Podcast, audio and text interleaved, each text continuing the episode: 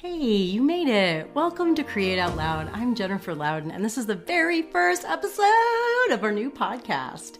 As you probably guessed from our title, this is a creativity podcast. My goal with this show is simple. I want you to be inspired every week, but I want you to learn something or more than one somethings that you can put in your creativity toolkit so you can create out loud. And what do I mean by that? I mean, get your work out there, make it, share it. How are we going to do that? We're going to talk to some of the world's most successful creatives in all areas writers, poets, illustrators, musicians, creative entrepreneurs. We're going to talk about the nitty gritty of their work, the fun stuff like how do they get inspired and what do they do in the morning.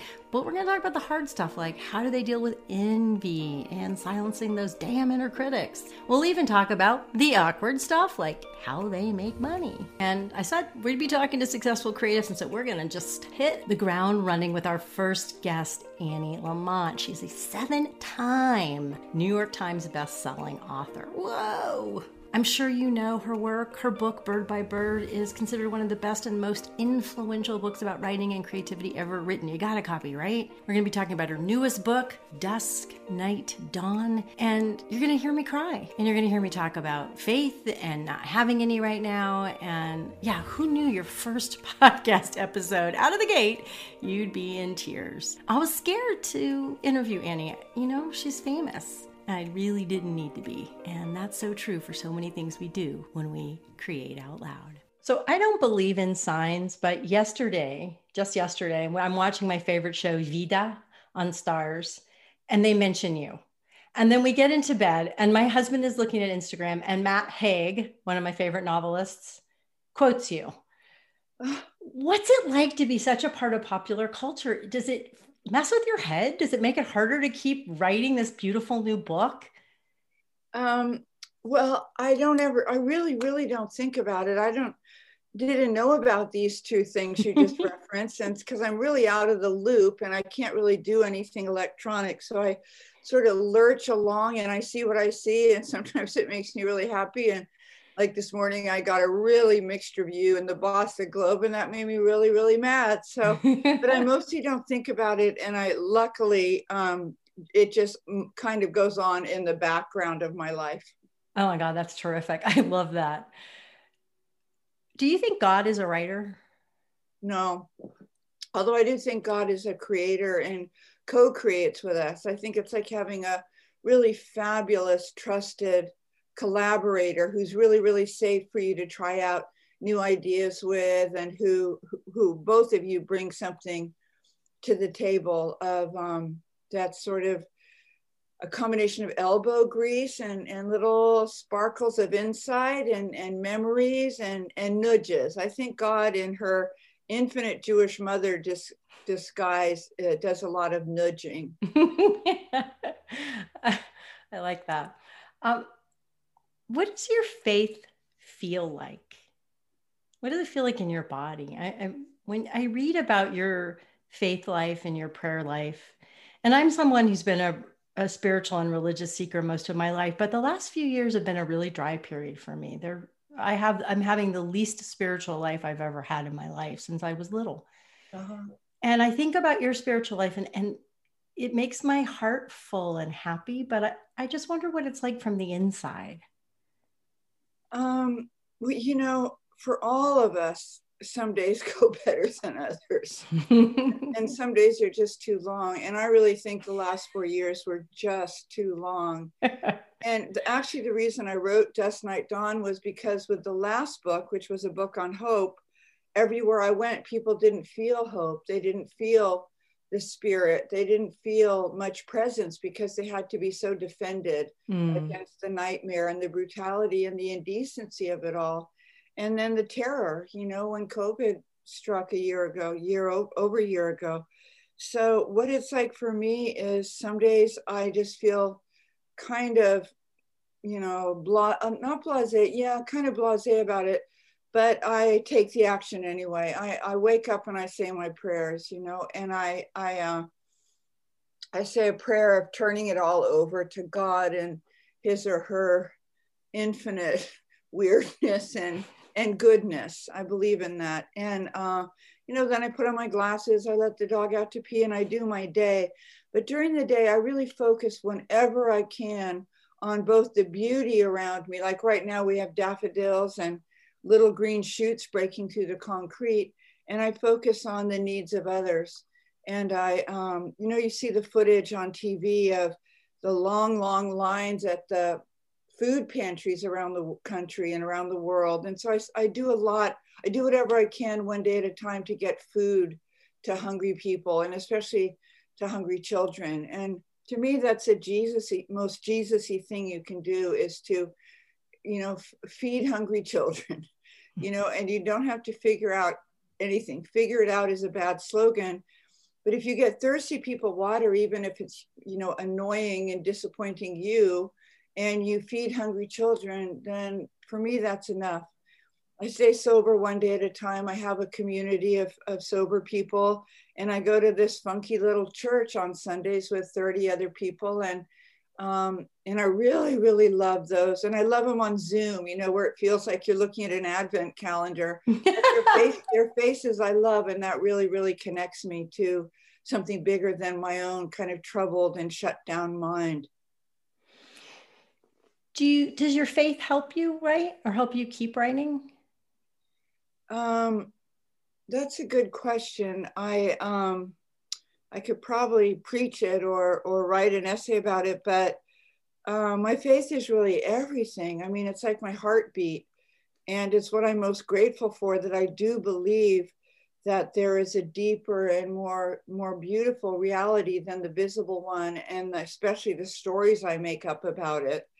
And um, in the self righteousness and victimization that spring from the stories that I make up about it. and, um, but sometimes I pray, God, help me get out of my way so I can write what wants to be written. I always write, I always tell my writing students, write what you'd love to come upon. And, you know, two years ago when I started Dusk Night Dawn, I would have loved to have come upon a book that was sort of operating instructions for such a long, dark night of the soul. So um, I write what I'd like to come upon, and I I uh, I write stories I just love that helped me have a, a little awakening. You know, it helps spritz me back to the present moment, the holy moment, and help me, I hope, get my sense of humor back because that's also about as spiritual as it gets. Yeah, I um I've been learning about this concept time anxiety recently that and shows up in some different ways. But one of the ways it shows up for me is always feeling like I'm not doing things fast enough. Right. And one of the ways out of time anxiety is to really remember in the moment what do you value most. And when I made a list of my values recently, the top one was laughter. You know. Uh-huh. Uh-huh. yeah. and it really well, helps. Also, the worst thing is the perfectionism, which I wrote about in Bird by Bird, and and that by extension is trying to get one more thing done, one more thing done, mm-hmm. one more thing done. So spiritually, if if you came to me and said, "I'm um, I just feel really flat mm-hmm. spiritually mm-hmm. and and by extension creatively," mm-hmm. um, I would say um, do less and do it more poorly. You know. And um, try try more and do it badly. Fall on your butt more often. Life will always pull you back to your feet, and um, and do less. Like for me, I could go sit outside in the garden with the dog and just breathe and, um, you know, breathe a little Thich Nhat Hanh mantra. The greatest mantra in history is breathing in, I calm myself, breathing out, I smile. And it's just a tiny mm-hmm. smile. It's not like a Pepsodent smile. I can do that. But before I do it, I'm always trying to get myself to do one more thing.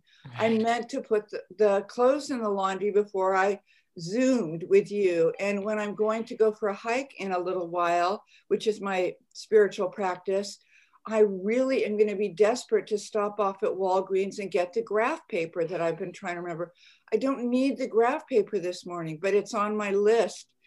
And so what I do is stuff that really is the nourishment of my life, the bread and the and the grape juice and the um, the water, the hydration, and not the stuff on my to-do list. So spiritually, if I were your minister or rabbi or imam, I would say do less, waste more time, and do it badly. Yeah, that brings tears to my eyes. Yeah. first podcast episode and crying like a baby. Well, you know what? How much is our emotional life, our spiritual life, and our creative life intertwined? Okay, I think deeply. What do we need to do to release the stress cycle, to recharge ourselves that may not look like self care with quotes, but truly is radical self care, as Annie's going to talk about? honestly, I tend to be someone who puts things in silos. Here's my creative work. Here's my to-do list. Here's my, you know, growing my business work. The more I listen as Annie spoke, the more I really got how intertwined everything is for her and could be for all of us. The more I realize how intertwined everything is, which is like, as one friend of mine calls it, a duh epiphany. Duh epiphany. Where is our creative life falling apart? Where are we getting in our own way because we're putting things in silos, because we're not allowing ourselves to cry or rage or rest? That brings me to something you said in an interview with Kate Bowler, who is a believe a friend of yours, a historian at Duke Divinity School, on her podcast, Everything Happens. And you said something about I've been faking it my whole life, half of the time, and I'm just done. I don't know how much time I have, but I'm not going to fake it anymore. And that is an experience I'm having, but I still get caught in faking, you know, uh-huh. making nice. Oh, we all do. What my friend said was, I have been being a good sport for my entire life. She's 72. And she said, I'm just done. I'm just done. And um, that for me means, of course, we're all faking it. That's not a sin or a, um, a, a character defect. It's that we were raised to, we were taught to and it's a long road back from always trying to be on always being a good sport always seeming to have it together. I mean we were raised to get our act together right? And if you live by that what do you have? You have an act. You're a performance artist. You're not a human being. You're not a both in the dual citizenship of being a person with a biography and a past and a career and a what a family and a divine child of divine child, all of a sudden you're a, you're a performance action. You're always pretending to be doing okay. I was raised by an English woman, and I was raised that no matter what the, the appearance, the surface must look good. You yeah, must be acting in such a way that everybody thinks the whole family is doing really well. Mm-hmm. And at what point do you decide not to live that way anymore, more to be who you were actually born to be? You know, when I was a child, I came, I think I'm a lot older than you, but I came up in the 50s. And the whole thing was that you shouldn't ex, uh, exhibit any emotions that were unpleasant, like anger or tears. And I was very sensitive. But when we, if I had anger or tears at the dinner table, I went to my room without eating, you know? And if I um, brought home B pluses, my parents said, and they were very good parents, they said, this isn't a criticism, which was the great palace lie, But they would say, uh, how much harder would it have been to get an A minus? However, if you got an A minus, the question was, was there time in the quarter for you to bring that up to an A? So you really can't win by losing for losing if you live by those old rules. And I was learned to keep, I learned my mom was really heavy. She was, had an eating disorder and she was very heavy. And and I learned that the most important thing for a woman was to keep her weight down. And what that meant was that a woman should be small and a woman should not be juicy. A woman should not be exuding all this creative and spiritual and intellectual and emotional energy because it made the men feel bad about their own constricted lives. And in fact, in, in school, in elementary school, my I was really good at math. I, it turned out I was way too good at math. And it made the boys feel bad because the boys were supposed to be the ones who were good at math, right? Mm-hmm. And so I learned to hold back. I learned to stay small. And, uh, and so it's time, like none of us knows how much time we have. Kate Bowler, who's so profound, has four stage cancer, you know, she doesn't know, but you don't either. I don't either. We mm-hmm. don't either. Both of us are not positive that if we meet back in a year, which I'd be glad to do, if both of us are still alive. Yeah. You know, and so what do you have? You have right now, you have the spring 2021. And what are you going to do with this precious spring that has followed the most ghastly year long winter of our American lives? Create Out Loud is brought to you by Anchor.fm. And if you haven't heard about Anchor, it's the easiest way to make a podcast so you can, yes, create out loud. It's free They give you tools so you can record easily on your phone or your computer. They'll distribute the podcast for you. You can make money from your podcast with no minimum listenership. Download the free Anchor app or go to anchor.fm and get started. Because, yeah, I want you to create out loud. Yeah, that makes me want to weep too. You're making me cry. That's a good thing, though. It is a good thing. We were we were institutionalized to not cry. It, when I was a child, and I was so sensitive, it was the the battle cry at our family was, "Oh, for Christ's sake, Annie, now what?" Oh my God! right? Because maybe the National Geographic came, and I could see that the kids in India had flies on their foreheads, or we'd gone to the pound, and I was six and I could tell that most of the animals weren't going to find homes. They weren't all going to come home with us. you know, and I cried. I cried. My parents were so unhappy. That made me very afraid and I cried.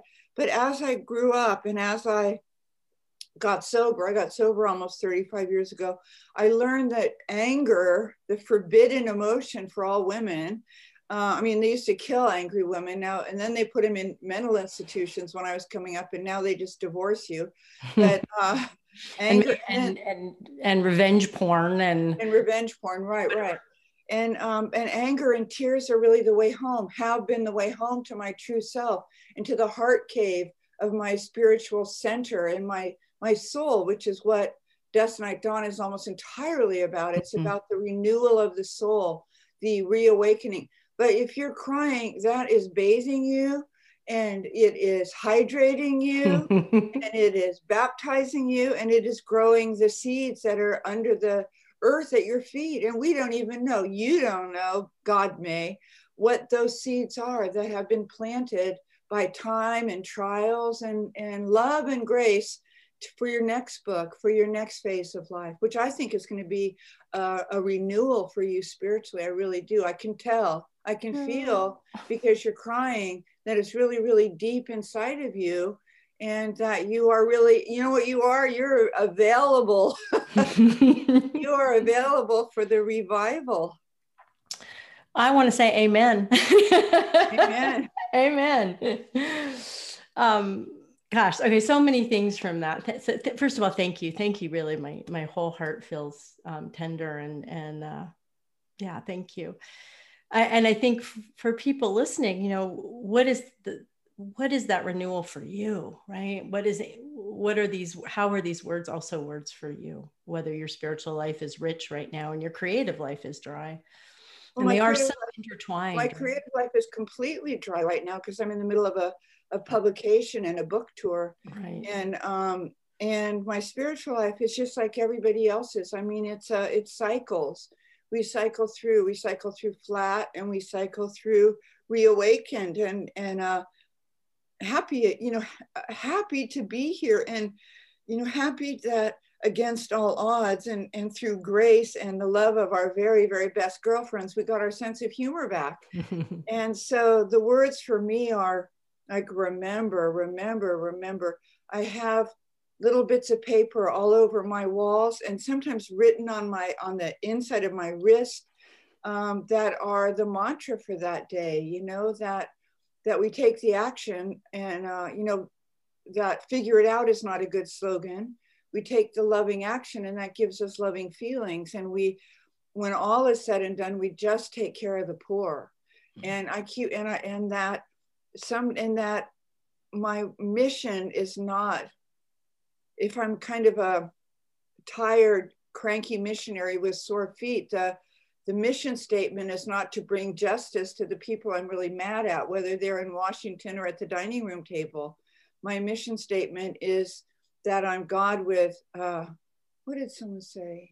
It was so beautiful. I'll tell you a really quick story I love, but um, well, there's it's a story we tell my Sunday school kids of a, a, little girl who's in bed, really afraid to fall asleep one night, and her mother keeps coming in, saying, "Oh, don't be afraid. God is with you. You know, God's right here." And goes on and on, and she calls her mother in, so afraid. Oh, Jesus is right here. You don't have to be afraid.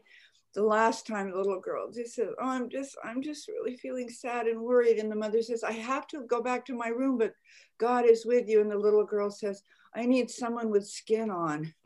You know and I think that's what my mission statement is: is that I need to be someone, God, in in form, with skin on, who can go get you a really lovely cup of tea or a couple of bags of, uh, you know, Halloween-sized packets of M&Ms. Or I can say, do you want to go for a walk? Or do you want to come sit in the garden with the dog and me? We're really doing nothing. You might think we're wasting time, but we're actually filling up at the gas station. So. um, when, how do you balance your, your deep mission of service of being God with skin on with writing a book when it's when it's book writing time or when right now when it's book promo time do you how do you deal with that balance um I, it's hard to explain and it's such a weird experience to go through a publication in quarantine because I don't leave the house and I do everything online and I do all my bookstore readings online. It's a very different experience because I get so much energy from my audience, at mm. least as much as I pour out into them. But um, the God thing is just as part of the weave of me. You know, I'm a I'm a mother, a grandmother, I'm a wife, I have two pets, I'm in the recovery community, I have a church community, and and and I it's all just a weave, you know, it's not like if I'm doing my work or I'm talking to you, I, I ask God to go, um, please sit outside on the front step till I'm done. I put the heater on a second. it's cold. Um, and when I'm sitting with God outside on the front step and I'm paying attention, which is the most important writing advice I can ever give mm-hmm. anyone, um, I'm, um, I'm exulting in the miracle that I have of faith in God and goodness and good orderly direction and grace over drama. And at the same time, because I'm a writer available and receptive, these ideas and memories and visions float into my head like goldfish. And because I'm a writer, I've been doing this for 45 or six years now. I always, always, always have a pen with me, always. So I listen to God, I sit with God, I'm, I try to be God's hands and feet for her. And I always have a pen and a piece of paper with me because you don't know where the idea, where or when the ideas will come from and that's um, i think what comes across so extraordinary in your writing over and over again book after book is that you do pay unbelievably close attention and there is something when I, I work with writers as well and when i'm trying to teach them how to write it's so hard to get that across how you pay attention yeah. And it's hard for me to do it sometimes too. I mean, I can definitely be off in my stories in my head and not paying attention. You do it so beautifully pay attention. God, how many times am I trying to learn that? Sometimes I think that all the things I've tried to cram in my head about writing, about teaching, about the spiritual life, all comes down to that simple, simple instruction pay attention. Oh, I was teaching for 20 years or something, and I always use that great Henry James line that a writer is someone on whom nothing is lost. And then I also discovered Ram Dass's book, Grist for the Mill, when I was whatever, 25 or something. And it, those two things really joined as a banner that I fly over my head that nothing is lost and it's all grist for the mill. It's grist for spiritual growth and revival and it's possible material. You know? and it's like you just, uh, this guy who helped AA get started in uh, 1935, who was not himself an alcoholic, said to Bill Wilson, Sometimes I think that heaven is just a, a new pair of glasses. And I really love that line. And a lot of the time I'm walking around with these smudge glasses that are kind of smeared and smeary just from the endless data stream and the muck and the mess of our world right now and the the bizarre four years of watching the news and and um and if I intentionally imagine taking off the smudged kind of judgmental uh, glasses and putting on the new ones and I kind of blink away, I, uh, I can start to notice what is happening right around me right now, which is the resurrection, to use a religious term, but to use the pagan term, it's the spring, it's renewal. Every single wisdom tradition on earth gets it. Worships it and has sacrament and rites that go with where we are right now. Well, it's here now. Am I going to be? Yeah, I was uh, a friend of ours has cancer. She's doing really well, but it was it was a we had a bunch of really cold weather here. I'm in Colorado, and then the weather turned, and I happened to come upon her sitting outside, and we just had a beautiful conversation with that sense of springtime. And just you're right when we when we're there for it and we're paying attention, it does recharge us. It's yeah. it's almost the sometimes it's almost too much the bounty of it you know it just fills my heart so much sometimes i, I want to run away from it. And, and speaking of running away um, I, I, was married a little bit later in life at 44 and you were married at 65 and i know yeah. everyone has been asking you and i'm not going to ask you what it's like to be married. Um, but I, I do want to ask you what it's like to be seen in your marriage because there's a couple pl- uh, places in the new book dusk night dawn page 19 what an odd idea that's not what I wanted. I thought it was supposed to be more like barefoot in the park, less lifey. I don't want life to be about finding out who I am. And then there's a place on page 141 um, when you're in that when you're in that performance and it's so awful and it's going on and on. You're giving me an anxiety attack when I was reading it. uh-huh. And um, you talk about how our partners see our crazy inside shows. And that almost prevented me from staying in my relationship and getting married because I was so afraid to be seen for who I was. What, yeah. what, what helped you? Or was it a struggle for you? Well, I mean, that's why we're here on earth to be seen, to see and to be seen. You know, there's a beautiful poster at my Instagram that the creatives at Riverhead did where it says a quote that I hope I said, but I didn't don't remember saying it. It said something that we're here to see and to see it all, not to watch and to look at. You know, because usually if we're watching stuff and looking at it, we have an ulterior motive, right? Yeah, we're far away. We are far away. Yeah. And, and we're watching it, we're thinking, well, you know, I've actually seen this before and it's nice, but you know, next. but if we're seeing, we've got that possibility of that beautiful, beautiful gift of childhood, which is curiosity. And so um, I'm not hiding and suppressing stuff from my husband or from the world that is beautiful and adorable and compassionate. I'm hiding the shadow. Mm-hmm. I'm hiding the stuff that is so dark and weird and scary that I um, think that if you or Neil could see it, you would just run screaming for your cute little life. And um, and instead, I show it to Neil, and he shows me his, and we just both nod and we go, "Wow, thank you. I've got that too. I did that too. I thought that too. I actually thought that this morning.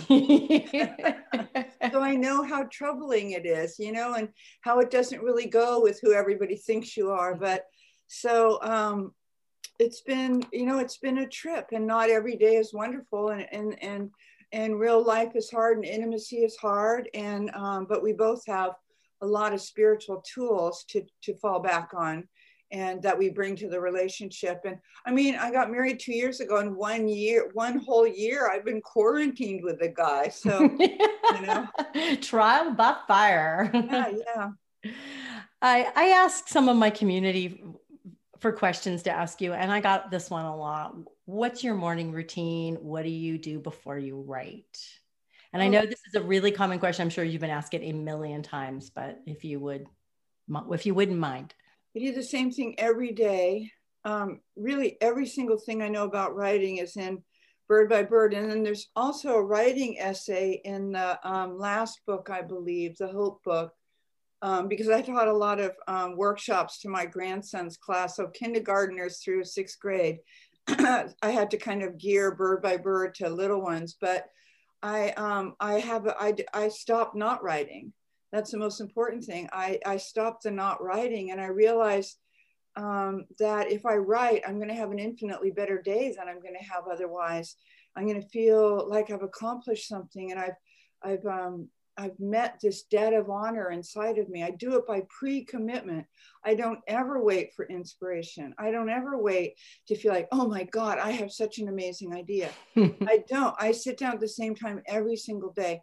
And then, which is usually nine, because I have a family, I have a grandkid who might need a lunch for school. I have, you know, a dog, I have a life. And, and, um, but it doesn't matter. You can, uh, with my writing students, all those years, their main thing they wanted to convey was why they weren't currently writing and how much they were going to start writing as soon as they retired or as soon as their last child left um, home and they or, or as soon as they moved to the russian river where it's really really quiet. And i always said if you don't write now you're not going to write then. It's i think so you true. feel really have really good esteem if you lose 10 pounds. Well if you don't love yourself and do radical self-care at 160 you're not suddenly going to have a changed feeling about yourself at 150 it's an inside job and there's only right now. And so i sit down at nine and i use what the only thing that ever worked with motherhood which was bribes and threats. And i say to myself okay annie if you write that one passage about being out at the shore at Inverness when you're six years old with your Uncle Don, who's drunk. It should take about an hour, and, and we can write it really, really badly. You can just spew, it can be four pages, although if we use it, it'll probably be one eventually.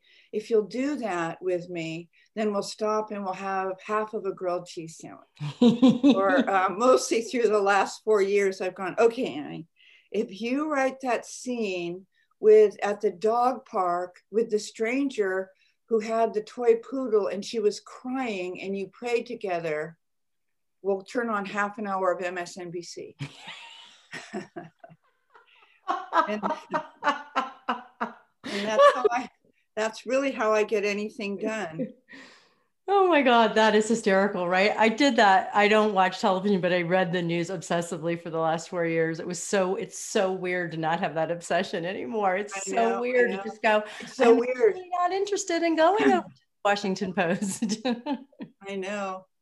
Well, we woke up for four years, my husband and I, and we said, and you would turn on the news and, and, and there's breaking news, horrific, god awful breaking news, a setback for the poor, for women, for, for people of color, for every other country. And then three hours later, there'd be new breaking news, and it would have had nothing to do with the breaking news you woke up to. And then by dinner, there'd be more breaking news, and it would be just as awful, but it was brand new breaking news. And now it's like when you've been, um, you know, you've been living with a gong, a, a, a church bell outside your window for 20 years, and you wake up one morning, it's not ringing anymore, but you're looking around. What's that? What's that? What's that sound? And the sound is peace and the and wisdom and goodness and um normalcy. and grace over drama. I love that grace over G-O-D, drama. yeah. I love that grace over drama yeah. Yeah my husband and i got into a one-upmanship over the last four years to who could get the breaking news first and shock the yeah, other person yeah yeah yeah, yeah. i like I, I know i it was so interesting to watch our brains do that. Yeah. You talked about radical self care and self-love. And to, to me in my experience as a creator that is that is what makes creating easier and more possible. And the harder i am on myself and the more cruel i am and the more judgmental of my work the more tied i am to outcome the less i work or the definitely the less i enjoy it. Has that been your experience? Um my experience is that everything that gives me faith in life and God and goodness and humankind um, begins with radical self care. Mm. That if I'm withholding from myself, or if I'm just really uptight and pissed off, or um, self righteous, I would say is my default, or blame. I'm usually I usually go to blame first, like whose fault is is my discomfort. Um, then there's very, very little flow between my mind and my hands and my heart. And that if I do this weird radical self care, might be a cup of tea, it might be a hot bath, it might be a walk, it might be that, like this afternoon, I'm going to lie down for a nap when I'm done with all sorts of this promotional stuff. I'm going to make the kitty take a nap with me. And I have the new issue of People magazine. You know, eat your heart out. I don't mean to make you feel worse about your life than you do, but that's a spiritual act. Rest is always a spiritual act. And because I will be doing stuff like that all day, like I just had a really, really delicious cup of coffee and I've moved on to heavy whipping cream. Oh, yes, girl. So, oh, yes. I mean, I've been on half and half for 10 years and I moved into um, heavy whipping cream for publication. and it's like so nourishing and it makes me so happy. And the the act of me making it is it's like a, a good mother making it for me and saying honey you should have the best. You know you should have the you don't need to worry about keeping your weight down. You need to worry about nutrition and and psychic nutrition and deliciousness. So you just sit down and make you a cup of coffee that's about a third heavy cream. yes. Heck yes to the heavy cream. Oh my God, I'm such a lover of fat. But here's the thing I really want to point out radical self care for you as a creative. What does that look like? I'll be really honest. My first thought was, well, that's easy for her to say. you know, she's so successful. And just busted myself on that right away because that's a lot of times how we protect ourselves from our desires. I want that. She can have it, but I can't. Maybe that didn't come up for you at all. But what does come up? What radical self care does your creativity, does your creative heart need? Maybe you can't have it right now because you have little kids or you're taking care of an elderly parent or working three jobs. I get it but at least you can name it to yourself and maybe get a minute of it, a taste of it, a glimpse of it, or more. I love that. Um, it, but it, it brings me to a question that I hear a lot from people, which is how do I negotiate between doing the things I do want to create, the writing, the art, the business, and taking care of myself? Because it seems like a lot of, and I have my thoughts about this, but of course I, I want your thoughts it seems like a lot of women don't trust themselves. They don't trust themselves. They feel like if they give themselves radical self-care, they will never get out of bed, they will never get off the couch, they will they will never create what they want to create. What do you how do you relate to that question or, or find a balance in that or do you think it's just a, a, a um, patriarchal sort of construct? I think it is. And it goes back to what we were talking about earlier that everything in your childhood uh, institutional and in within the family was designed to keep you keep women and girls really really small and and and not juicy. Juicy meant messy and gross. And um and th- that became our comfort zone. And so everything in me is um, designated to keep me small and not creating because that is the juice right?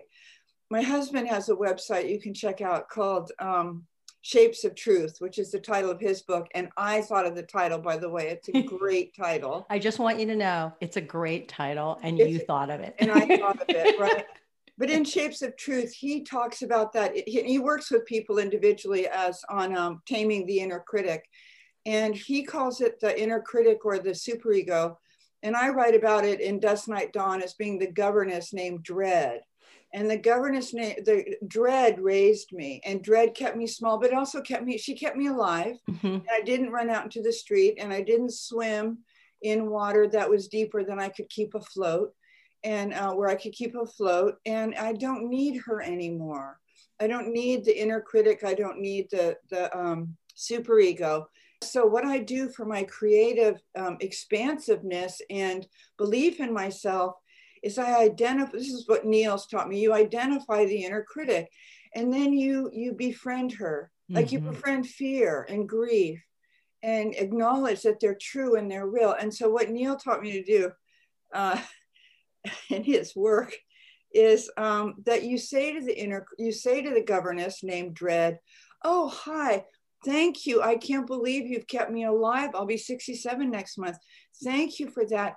I am wondering though if we might find a job that would be more exciting for you than keeping me from running into the street.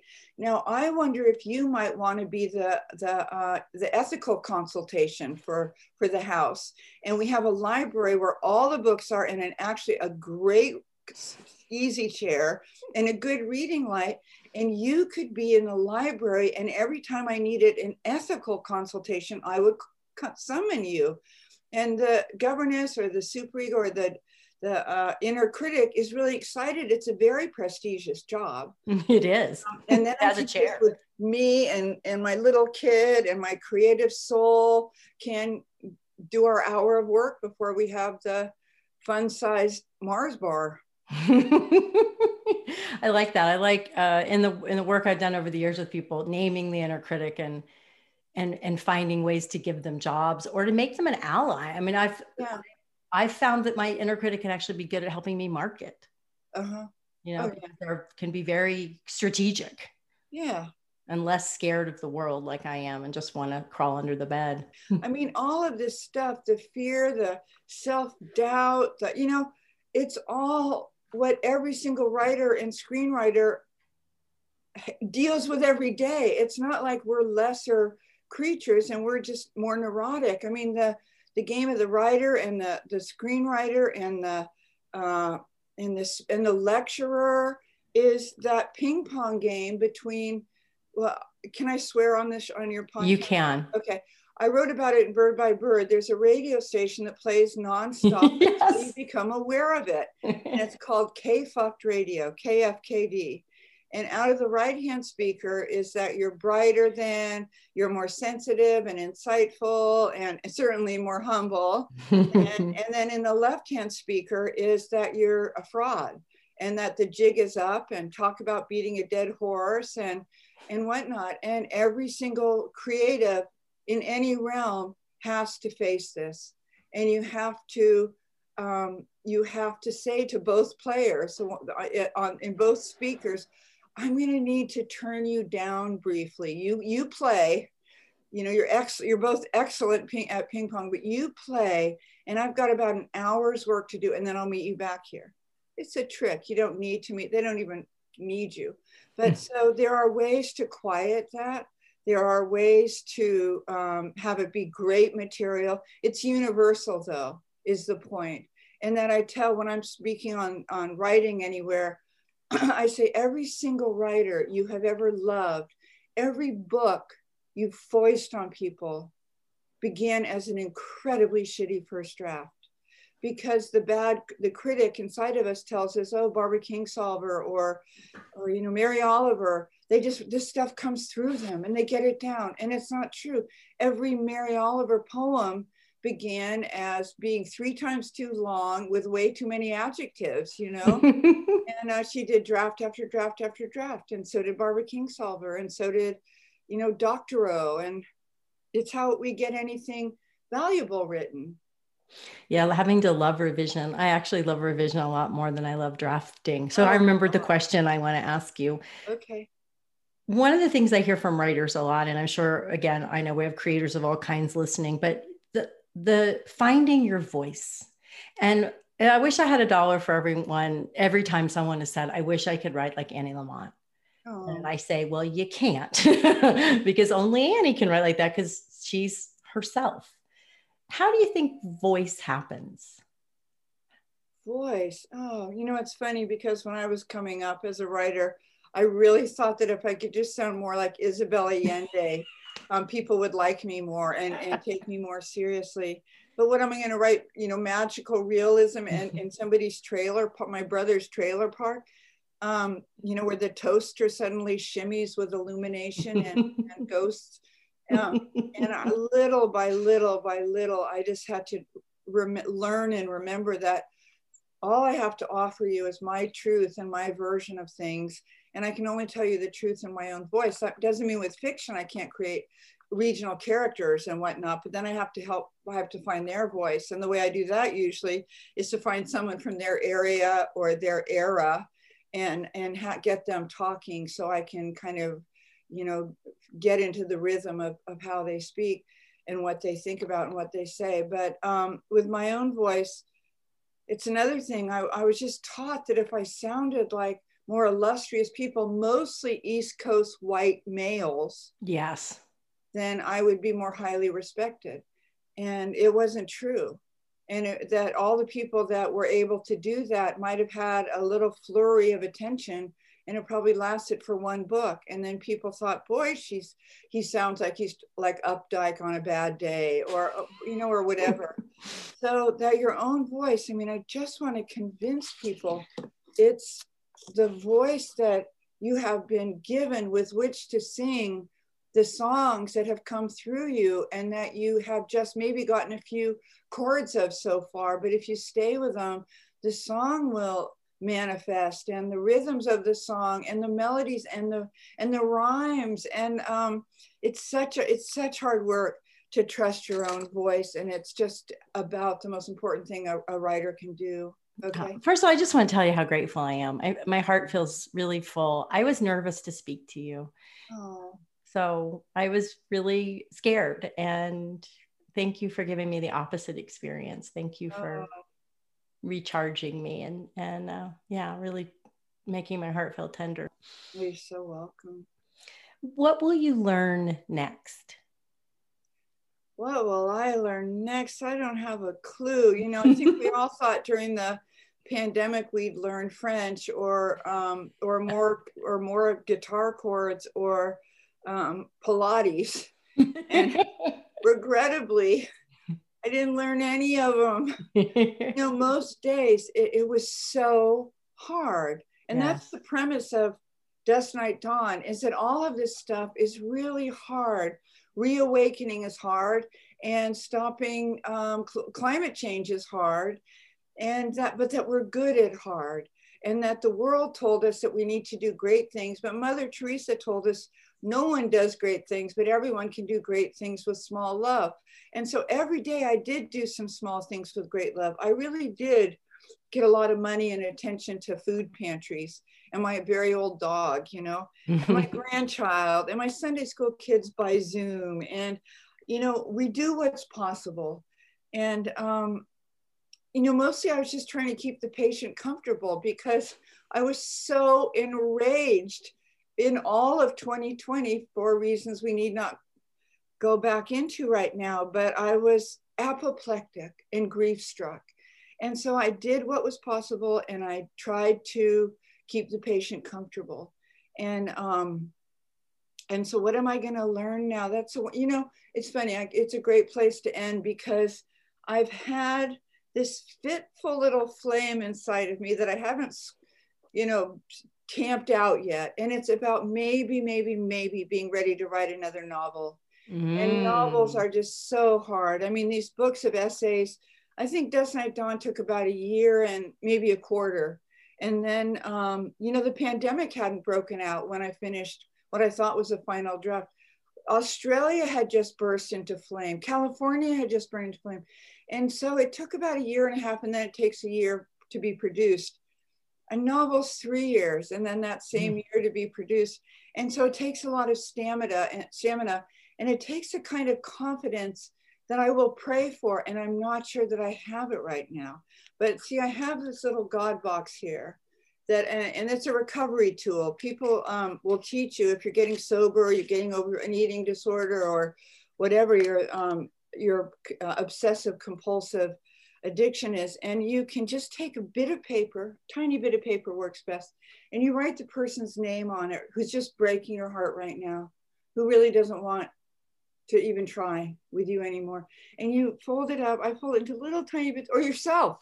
It could be your own self, your own name. That was immediately what I thought. I'll be putting myself in the God box. Put your own self. I'll put you in my God box because oh, I'll just put on a bit of paper Jen, and God will know which Jen. And then I fold it up really small and I put it in this tiny box that's God's inbox. And I say, Here, dude, or here, mom, I'm going to keep my sticky little fingers off the controls till I hear back from you. And if I have these all over the house and I open them up sometimes and there'll be 20 bits of paper and every single thing resolved. You know, I got a second wind. I got an answer from the person I was just desperate hear. And so I will put a novel question mark in my God box and then I will wait to hear from him or her if if if they think we could do it together. And, um, and in the meantime, I do what we've been talking about this whole hour, which is that I'll be taking notes, I'll be paying attention, I'll be writing, you know, really, really shitty first drafts of really short assignments. I have a one inch picture frame on my desk most of the time. It's in bird by bird. I always told my students put a one inch picture frame and only write as much as you can see. Only that one passage, only that one scene, only that one idea. And I'm going to be doing that until I hear back from whoever and whatever it is. And all of a sudden I'll go, okay, or I'll go, it's not the time. And um, in either way, I'll go, whatever, which is the fourth great prayer. yeah. Oh, thank you so, so much. You're welcome. You're so welcome. Do you want to have a quick prayer before you go? Oh, thank you. Yes, yeah. thank okay. you. Okay. And I want you to cry as much as you can when you get off because that is okay. So much is stuck inside of you. That's what's going on. We haven't yeah. been able to express much of anything because our lives were so much easier than 99% of the world. And we stuffed it and we stuffed it and we stuffed it. And the very best thing you can do is to cry. But let's just pray. God of love, Mother, Father, God, the three of us are here together, thanking you for this time and this opportunity to talk to whoever hears this about writing and about faith and about soul and about renewal. And my prayer today is that I can spritz, help spritz Jen back awake through through a Zoom, through the Zooming. I'm, I'm spritzing her right now. If you look up, you can see I'm spritzing the plant mistrone. And I pray for you to provide her with the poems and the writings and the prayers and the community where she can feel enfolded again and where she can feel safe and excited again to be looking through a better pair of glasses. Mm. We thank you in advance for your tender mercies and we pray you make us ever mindful of the needs of the poor. Amen. Amen. Thank you. Uh, I feel so lucky to have had that conversation. Uh, you're going to hear me say this because I've got a few episodes in the can. I know this is the first one for you. I'm going to say the same thing after every episode. Wow, I learned so much.